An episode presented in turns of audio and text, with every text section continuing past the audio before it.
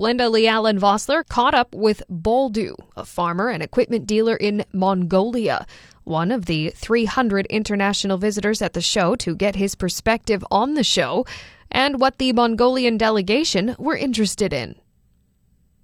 We wanted to see the new technology and farming practices in Saskatchewan and actually back in our country in Mongolia is the other side of the world, and we are trying to change our conventional farming practices to no-till technology, something.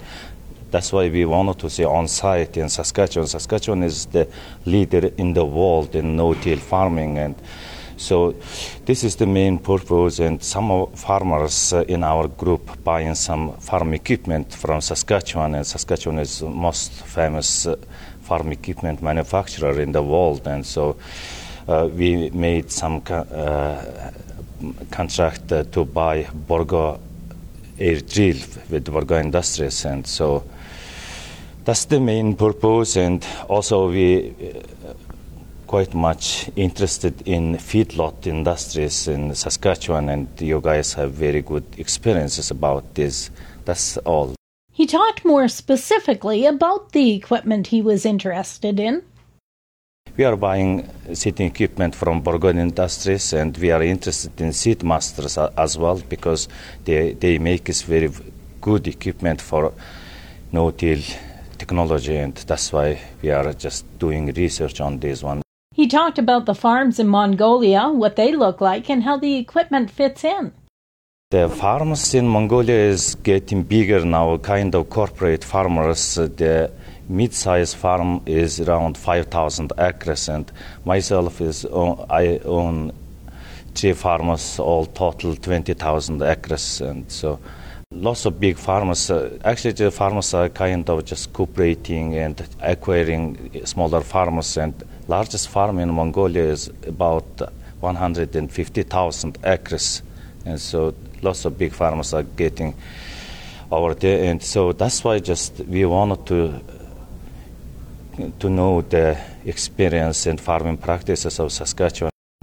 Actually, Saskatchewan and Mongolia locates on the same latitude, and soil condition and climate-wise, we are very similar.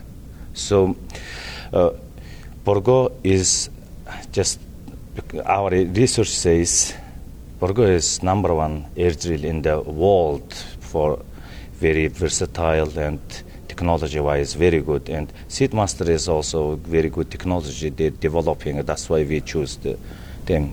And maybe we will choose some more Flexi-Coil air. He talked a little bit about the weather in Mongolia and how it actually compares to Saskatchewan. Mongolian weather is uh, very similar to Irjana and the Swift Current area. Soil condition is very similar.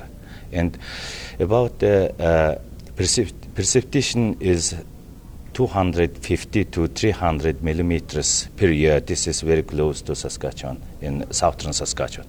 Boldu says over the last number of years they've been moving to no till operations in Mongolia, and now it's time to look at changing some of the equipment we need to change the equipment. We used to uh, use some Russian equipment and the Belarus equipment, something like that, but they are just for conventional tillage. And so, actually, in the last 10 years, I work with Canadian manufacturers, and for the 10 years, I sold 75 air drills from Saskatchewan to Mongolia.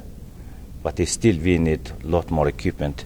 And so, I hope Saskatchewan agriculture is one of the best in the world. And actually, just uh, this is just my view, and so th- that's why we just come year by year and uh, with more farmers coming here. And I went to the University of Saskatchewan in soil science for, for my master's and for a few years, and so I have quite much knowledge about uh, Saskatchewan agriculture, and I recommend Saskatchewan agriculture practices and equipment things to Mongolia. And I always think we need to follow the best practices from Saskatchewan. He also talked about the impact of the war between Russia and the Ukraine.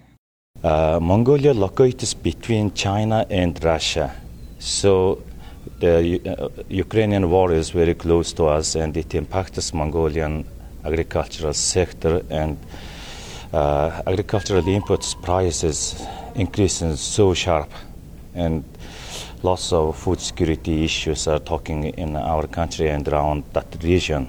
And so Mongolian government is pays attention and some government officials come here with us and to support us. And so um, this year, government of Mongolia and President of Mongolia announces 2022 is the food security year in Mongolia. That, that's why just we are coming here and buying more equipment and government is giving some subsidy to the farmers and to buy equipment. We are concentrating on wheat and canola back in our country, just the basic crops we are just uh, for the basic consumption, at least we need to uh, provide supply our domestic things. And sometimes uh, in very dry year, we buy some grain from Russia, but nowadays we do, don't want to buy from there. For Boldu, this was a return visit to Canada's farm show. He had been here before. Ten years ago, when I come to the show first time. This show was very large show outside and everywhere, and so it, now it's uh, inside indoor show.